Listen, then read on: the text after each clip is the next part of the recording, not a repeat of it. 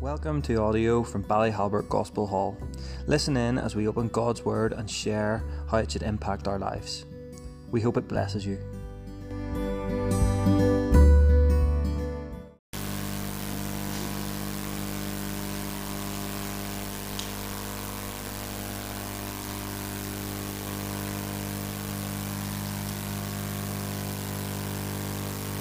Good morning. I drove two tenths of a mile to get here, and then I swam a further one from across the road. God was obviously not satisfied with that baptism of immersion I had in the Baptist church in Bangor. Daphne commented that the top of my head was wet, not my hair, the top of my head. Turn to 1 Samuel chapter 19. And I was on the road to Donaghadee this morning, leaving Timothy to his job in the coffee shop. On the way back, I met several people running out on a day like that. And then I met a whole group of them running, and I just thought, what is wrong with you guys? Why are you out running on a day like that? There are better days to do it. And then, in connection with what I want to speak about this morning, and, and the songs all fitted in amazingly, I thought, well, it's days like that that will stand you instead for the day of the race. You'll build up resilience on a day like this for the day of the race. The day of the race may not seem so difficult if you've gone practicing on a day like today. And so, those people that are out running today looking daft and we are driving by are working for something.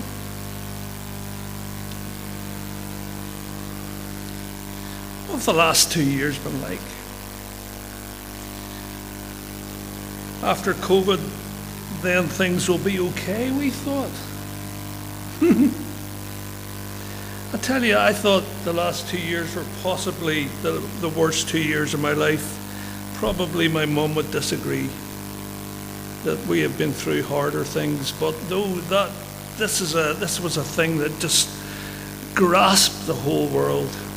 And yet, if you were careful, you could put on a mask and wash your hands often enough and you could avoid as best you could COVID.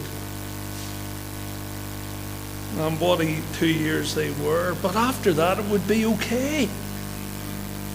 Boy, did we not know what was round the corner. Then comes along a Russian invasion that turns the world upside down, and, and people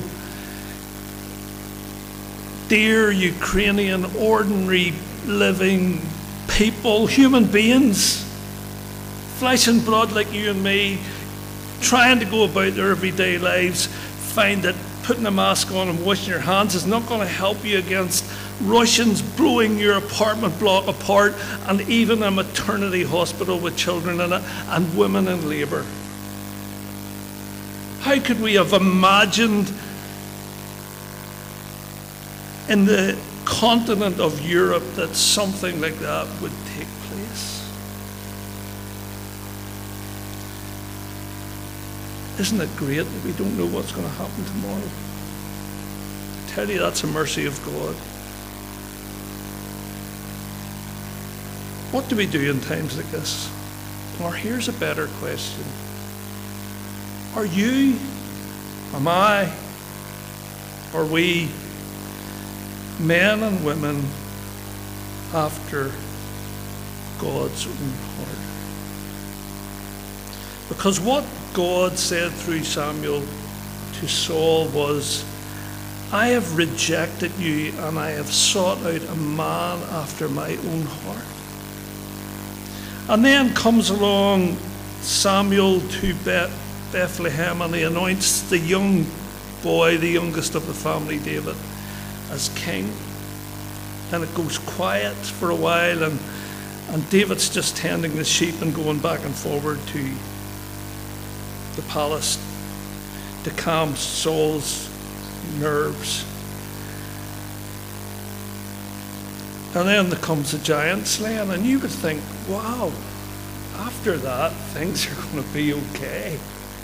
After COVID, things will be okay. Wow, David must have thought, after this, things will be okay. Saul, Saul will love me for this. Actually, David wasn't looking for Saul's admiration. David, David was looking for God's. And he had God's admiration. Because he had given that battle to God. He said, The battle is not ours, the battle is the Lord's. But he would, I'm sure, have expected that Saul would have embraced him. As Yule so well told us some months ago, it's not how Saul felt about it when he heard the refrain Saul has slain his thousands, but David his tens of thousands. And Saul was grievous at this refrain. And he watched David with a jealous eye. And that jealousy built and built and built, and Saul tried a number of things to con David into being put to death. He thought if he's my son in law, he'll have a big target on his back. He's the enemy's son in law, and the enemy will take care of it. But God thwarted all that as well. And he tries a number of things, and he even tries, of course, to pin David to the wall with a spear. David didn't know what tomorrow would hold, and he was a lucky man, lucky, sorry, fortunate man not to know that. He didn't know for the next 13 years he'd be on the run. For six of those years he'd be on the run uh, in Judah. For another seven he'd be fighting the Israelites until they all came together and made him king.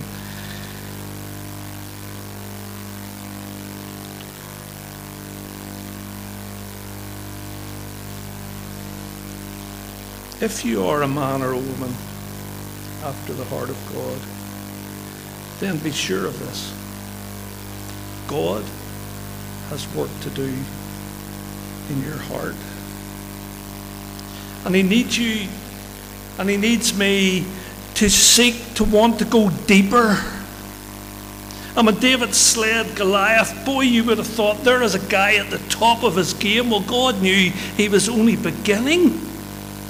He was only starting to reach out for the heart of God. He had to go deeper. This man had to be made into a man who would lead a kingdom. Someone has said, I think it might have been Alan Redpath, something like this. To be saved is the miracle of a moment, but to make the making of a saint is the work of a lifetime. And you, you, you, you will grow in your faith only as you hunger after God. And God designs life like that. But thankfully, He only feeds it to us one day in a row, one day at a time. But God now was going to take David deeper and deeper into Himself. David asked the question in Samuel 17 1 Samuel 17, verse 26. David asked the men standing there near him, What will be done for the man who kills the Philistine and removes this disgrace from Israel? Who is this uncircumcised Philistine that he should defy the armies of the living God? And the men around him, of course, answered him with the fiscal, economical, monetary things that that Saul had offered the outward things that would make them rich and wealthy and the son in law of the king and free from taxes. But that wasn't what God had in mind for the man that would slay this Philistine. God had something far more for him. God had God for him. God had the thing that he was after, God's own heart. He was going to build this man fully with the heart of God. And God was going to take him deeper into himself. David didn't know what he had asked that day. What will be done for the man who kills this Philistine? You just wait and see, David. So Saul tries all of this. Look at, look at 1 Samuel chapter 19, verse 1. You want to know what it is to, to, to fear for your life? You've seen it on the TV screens every night. You hear about it on the radio, you hear the, the, background explosions, you hear the people crying, you hear the children screaming, you hear absolute panic and fear. Well, here's it on a personal level. Saul told his son Jonathan and all his attendants to kill David. There's no doubt about what Saul's motives are here. He's murder on his mind. He just wants it done. Why does he want it done? Look at the previous verse in, in uh, sorry, look at verse 28 of chapter 18. When Saul realized that the Lord was with David and his daughter Michal loved him, Saul became still more afraid of him and he remained his enemy for the rest of his days. The Philistines commanders continued to go to battle, and as often as they, as they did, David met with more success than the rest of Saul's officers, and his name became well known. No chapter break in the original. Saul told his son Jonathan and all the attendants to kill David. Why? Because I hate this guy. He's successful. He's far bigger than me. He's far better than me. Why do you not just repent before God and say, Yes, God, you told me a while back that you were going to hand the kingdom into someone else's hand, a man after your own heart. Is this him? But he never done that. He saw David become well known, he saw him become successful, and the more successful David came because the Lord was with him the more afraid Saul became of him, and the more jealous and the more twisted he became, and he wanted him dead. But Jonathan stands up for his friend. What it is to have a friend that will stand up for you. Even against the king, his father, he said to his father, Look, why would you kill an innocent man? Why, why would you put David to death? David done a great thing that day, and the God, God won a fantastic victory for Israel. Why would you do something sinful by putting to death a man like that? And Saul listened to him, and David came back into Saul's service. But it only lasted a day or two.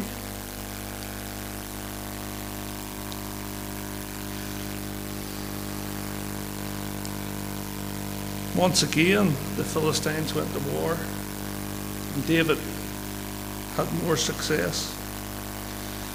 And once again, an evil spirit came upon Saul. And once again, he tried to pin David to the wall. Chapter 19 and verse 10. Saul tried to pin David to the wall with his spear, but David eluded him as Saul drove the spear into the wall. That night, God made good. That night, sorry, David made good his escape. Now, here we start. We talked about day 41. Here we start in, in an incredible unwinding of someone's life that lasts less than a week, in my understanding. This is the start of it. David now realizes I've given it enough chances. I have to get out of here. My life is in peril. I need to go. And this is where David first makes his escape from Saul. This is the first thing God will take from David to show David that what David needs is God. You're a man after God's own heart. What will be done for the man that kills the Philistine? Number one, I'm going to take your position from you.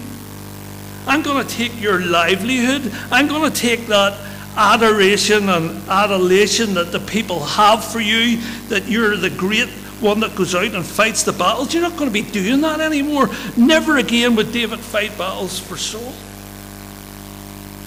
And he makes his escape. Verse 11 in chapter 19 Saul sent men to David's house to watch it and to kill him in the morning. But Michael, David's wife, warned him if you don't run for your life tonight, Tomorrow you will be killed. So Michael let David down through a window and he fled and escaped. Now, what's that word fled? You will see that word over and over again in the next few chapters. He fled. This is a man running for his life. And we've seen that this week people running for their life. It's a horrible thing. This, this man is just trying to keep ahead of his enemy. And in doing so, he loses his wife. So he's lost his position, his income, the high place that people held him in. He's now going to lose his wife and his home. He leaves through the window. He'll never be back there again. In fact, he'll never live with his wife again the way he had before. And worse than that, his wife doesn't stand up to her dad. She tells a lie that David was going to kill her if, he, if, he, if she didn't let him go. And that just ruined their whole relationship. So, the most important relationship, his marriage was ruined in his life, taken away just like that. So, what does David do next? Verse 18 when David had fled, there's that word again, when David had fled and made his escape, he went to Samuel. Why wouldn't you go to Samuel? Samuel is my spiritual leader. Samuel is the guy I lean on when I don't have the answers. Samuel is the one that knows God better than I do. It's great to have a person like that in your life. Ivan has been a person like that in my life for years. And I hope I'll try to be a person like that, and I do to other people. But we need people to help us along, but sometimes, I'm not talking about you, Ivan, but but sometimes we can lean on people too much. They can become the person who gives us the answers instead of us going to God. Someone once said to me, before you get on the phone, go to the throne. Before you get on the phone and say, How will I sort this out? My brother stole all my sweets. I don't have any left. I was trivializing it. You've got a problem in your life. Instead of running to every door to try and get the answer, why don't you go to God's door first? Go to his throne. But David went to look. When David had fled, he made his escape and he went to Samuel at Ramah. And he told him all that Saul had done to him. Then he and Samuel went to Naioth and stayed there. Word came to Saul, David is in Naioth and Ramah. And then Saul goes down to Naioth after him and he sends men, and there's a number of things that happen. You need to read this stuff and read it and read it. But I can't tell you it all this morning. But Saul, God thwarts all that too until he has Saul lying naked actually for a day and a night prophesying when he's supposed to be trying to kill David. God puts an end to that and that gives David another escape. But in escaping, he has to leave Samuel behind. And now that is gone in his life. His spiritual advisor, the person who he would run to for help, is gone. He won't meet him again. Chapter 20. Look what it says.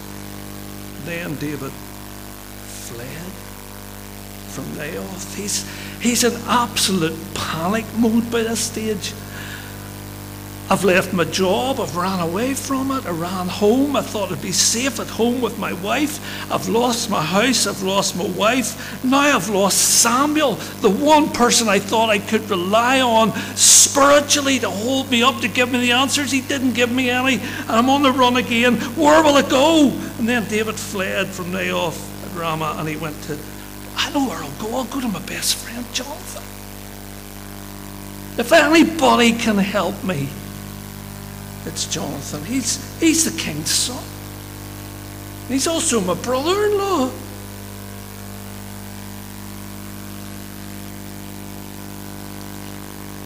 And look how unraveled he is when he gets to, to Jonathan. He came to Jonathan and he said, What have I done? What have I done? What is my crime? How have I wronged your father that he is trying to take my life? Fear the desperation. And Jonathan doesn't know this latest twist of things because remember, Jonathan went out and had words with his dad, and his dad promised that he'd never kill John or kill David.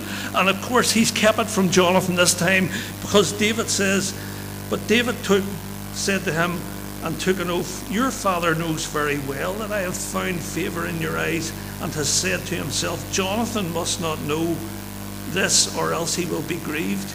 Yet as surely as the Lord lives, and as you live, there is only a step between me and death, desperation. Jonathan, here's that friend thing again. Jonathan said to David, Whatever you want me to do, I'll do for you. What a friend. And this is a long chapter, so they set up a plan to find out if Saul really wants to take David's life. And the answer is a negative one. Yes, he does want to take your life. Now, we've all got used to thinking that negative's a good thing in the last couple of years. In my very first room that I cleaned of a COVID patient and they were waiting on their test, I said, I hope you get a positive result this afternoon, meaning a good one. And they looked at me in horror, but this is a negative answer. Yes, my dad wants to take your life. You need to read the whole chapter. And at the end of the chapter, which started with a great friend saying, I will do for you whatever I can, and I will do it for you. Look at verse 41 of chapter 20. After the boy had gone, David got up from the south side and he bowed to his friend, saying, Friend, you are my greatest friend. You've told me the truth. The truth sometimes hurts, but you've told me the truth. You didn't butter it up. You just said to me, You need to get out of here. David bowed down before Jonathan three times and his, with his face to the ground. Then they kissed each other and wept together, but David wept the most. And I've said it before, don't read stuff into that. Then they kissed each other. It's a Near Eastern sense of brotherly love and embrace and probably kissing on the heads or, or, or on the forehead or on the cheeks or something. There was nothing other than that, okay? This was deep, deep friendship that was about to end. And look at the way it affected them. They kissed each other and they wept together. You know, we can't be together again. We're, we're the best of friends. In fact, we're entwined. There's a, there's a, there's a translation that says they were knit together, they were woven together, they were like one person in the Lord. They were both men after God's own heart. But David wept the most. Jonathan said to David, verse 42, chapter 20, Go in peace, for we have sworn friendship with each other in the name of the Lord, saying, The Lord is witness between me, you and me, and between your descendants and my descendants forever. Then David left, and Jonathan went back to the town. Jonathan could go back, but David had to go on. Do you know where he was going? And he probably never knew it because he was in such despair. He was going deeper into God. He was going and he, and he thought his world was falling apart, but actually he was going deeper into God. The next chapter is one of the most sad chapters in the Bible. In fact, if you take out what David did with Bathsheba and to her husband Uriah, this is probably the biggest mistake David has ever made. David went, chapter 21, David went to Nob, to Ahimelech, the priest, Ahimelech trembled when he saw him. He thought, what's he doing on his own? He's, got a bunch of guys with him. There's something going on here. And he, he trembled. Why are you alone? Why is no one with you? And then David, he's lost his livelihood. He's lost his position. He's lost his standing among the people. He's lost his wife. He's lost his home. He's lost his spiritual advisor. He's lost his best friend. And now David's starting to unravel. He's starting to lose his morals. And he probably ran here thinking, well, well, I'll be secure with my religious practices and the people who do those. But you know what? I better keep quiet about what's really happening. I'll tell some white lies, if you like. He's starting to lose what it's really all about. He's starting to lose his self respect. David answered Ahimelech the priest, The king charged me with a certain matter and said to me, No one is to know about this, about your mission and your instructions. As for my men, I have told them to meet me at a certain place. Now then, what have you to hand to give me five loaves of bread? And he asks for some provisions. And he tells some more stories, if you like, to obtain some sacred bread that was removed from the presence. Now, if you go to the New Testament, you'll find that Jesus understood David in this state. And if you're in a state this morning, and you are struggling and you have made some mistakes, Jesus Christ is the most gracious. And he covers all this up and he says, Do you not know? He told the Pharisees when the disciples were walking through the fields picking corn ears on the Sabbath and eating them. And the Pharisees, the religious people, said, Look what your disciples are doing on the Sabbath day. Jesus said, Have you never read your Bible? Do you not know what David did when he and his men were hungry? They got the bread that only the priests are allowed to eat. God didn't strike them down for that. He needed this stuff. He didn't need to tell fibs about it. I think Ahimelech would have helped them anyway.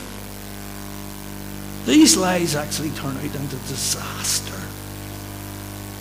Ahimelech and all the priests of that town, in fact, 85 men who wore the linen ephod were put to death along with the whole town of Nob, men, women, children, and infants, by Saul through a wicked servant, servant who's mentioned in this chapter called Doeg. David even goes as low to say to the priest, I ran away without a sword around. I was in such a hurry. Have you got a sword here? And do you know what sword he gets? He gets the sword of Goliath, the Philistine, who the priest actually reminds him the sword of Goliath, the Philistine, verse 9, whom you killed in the valley of Elah. Have you lost your marbles, David? You didn't need a sword then, and you don't need one now. You don't need this one, but if you want it, you can have it. And remember, a few weeks ago, I said to you that David put that very weapon in his own tent. And why did he put it there? I said he put it there because he was going to give it to God, and he must have, because here it is. And now he's taking it back off God. And do you know what he says about it? Look what he says at the end of that verse 9. David said, There is none like it, give it to me. He's lost it. He's lost everything. He's lost his self respect and now he's going to lose his sanity. With that sword in his hand, David can think of nowhere else to run but where? Chapter 21 and verse 10. That day, David fled from Saul and went to Achish, king of Gath. Do you remember that, that place? It's where Goliath's from. He went into enemy territory. I can think of times in my own life when things have gone against me. And you know what? You think, well, why should I try any longer? And you slip into old habits and old territory that you shouldn't go near. Instead of going on with God, you think, well, there's no point anymore. I'll just, just give up. I'll go and join the enemy. If you can't beat them, join them. That day David fled from Saul and he went to Achish, king of Gath. But the servants of Achish said to him, Isn't this David, the king of the land? Isn't he the one they sing about in their dances? Saul is slain his thousands, and David is tens of thousands. David took these words to heart was very much afraid of Achish, king of Gath. So he feigned insanity and he let his saliva run down his beard and he scraped on the doors of the palace and on the gates of the city. And he acted like a madman, so much so that we get a bit of humour when Achish says in verse 14, said to his servants, Look at the man, he's insane. Why bring him to me? Am I short of madmen around here? That you have, you have to bring this fellow here to carry on like this in front of me? Must this man come into my house? And David, look at chapter 22. David left Gath and escaped to the cave of Adullam. Adullam. What happened in the cave? God was taking David on a journey. He was taking everything away from him that David ever lent him. God now has David where God wants David. David had an appointment with God that David didn't know about, but God was there when David turned up for the appointment. And where was the appointment? In the back of a cave where he could run no further. It was dark and it was probably wet and smelly, but God was there. Everything else was lost his wife, his family, his job, his spiritual advisor, his best friend, his religion was broke to pieces. He, he's in, now on the run from Saul and the people in Gath. Where else will he go? And there's nothing left of this man. He's now insane. And God met him at the back of a cave. How do I know that? Well, if you flip over very quickly to Psalm 142, you'll find that David wrote the psalm at the back of the cave. And he wrote three psalms in the cave. He wrote Psalm 142, he wrote Psalm 57, and he wrote Psalm 34, and he seemed to have written them backwards. Or the way we have them recorded in the Psalms, because they actually work backwards in the psalmist, the people who put them together, put them together in a way that they thought best for a certain reason. But if you read the Psalms, you'll find this. Look at Psalm 40, 142, and I'm just going to read cry aloud to the Lord. Look at, sorry, look at the title. A maskil of David when he was in the cave. A prayer. A prayer. God, I've run from everybody, I've lost everything, and now I'm at an appointment with you. I cried aloud to the Lord. Did you ever do that?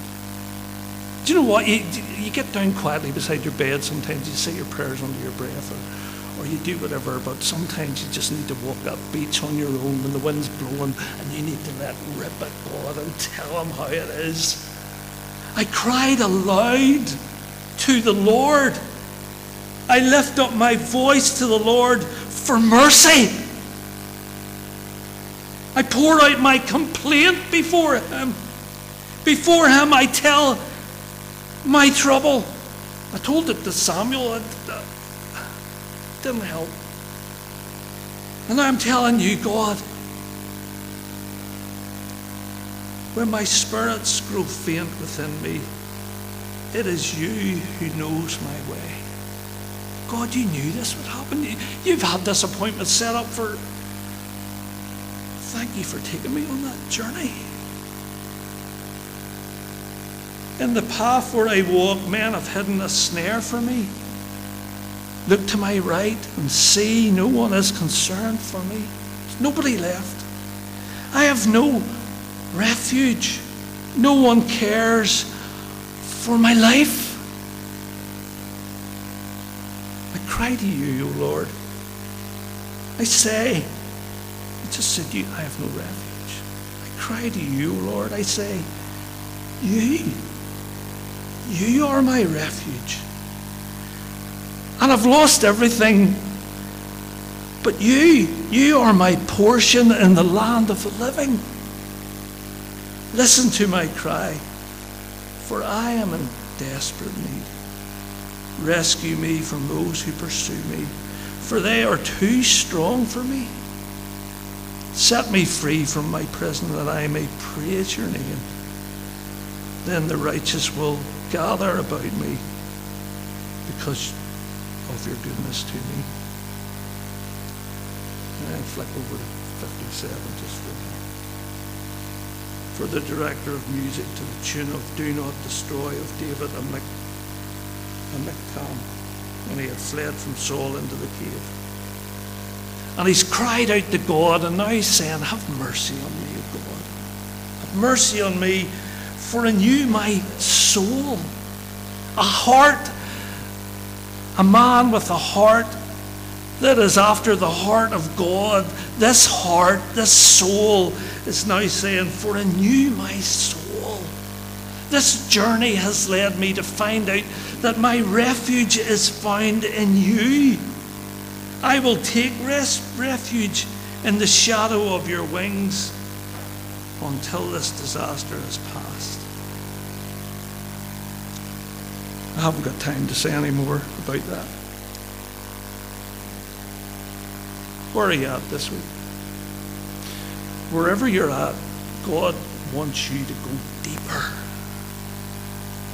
Deeper into Him. Whatever you're going through, God is not has not let things get out of control.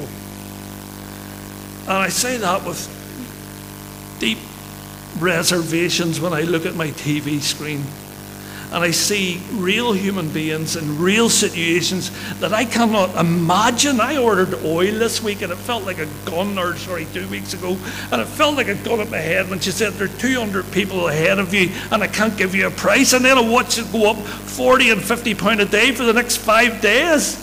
I thought that seems the whole place is out of control. But then I thought, what is it like to have a tank gun at your house?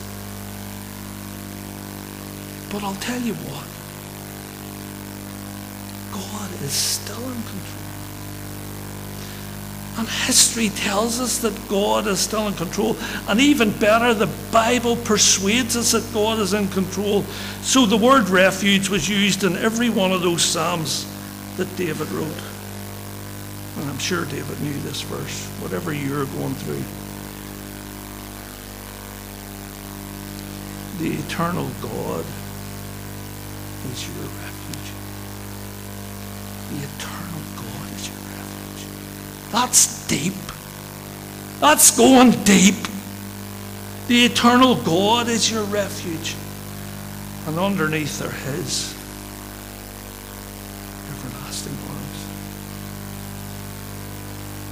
Jesus said, If anyone would come after me, he must deny himself and take up his cross daily and follow me. For what good will it be to a man if he gain the whole world and yet forfeit his own soul? Are you, am I, are we, men and women, after the heart of God? We want to go deeper. Let's pray. Father, thank you that you love us so much that sometimes it seems that you leave us on our own, and yet you never do. Jesus said, I will be left all alone, but I am not alone, for the Father is with me. Lord, thank you that in the darkest moments of our life, we can rely on this fact God is with us. I will never leave you nor forsake you. Even though I walk through the valley of the shadow of death, I will fear no evil, for you are with me. Lord, we pray this morning for the people of Ukraine. For those that have fled to foreign countries, just trying to get away, they're, they've, they've fled. For those that are left behind, Lord, we pray. Too, Pray for every one of them, Lord, and we pray especially for the family of God, for believers, for our brothers and sisters facing this. And Lord, because of what we've been doing this week, we pray, pray especially for the Sloan family. We ask that you, as Jonathan did in his very last meeting with David, he met David one more time and he, he helped David find strength in God. Lord, we pray, that's our prayer this morning, that the Ukrainian people, and especially believers, would find strength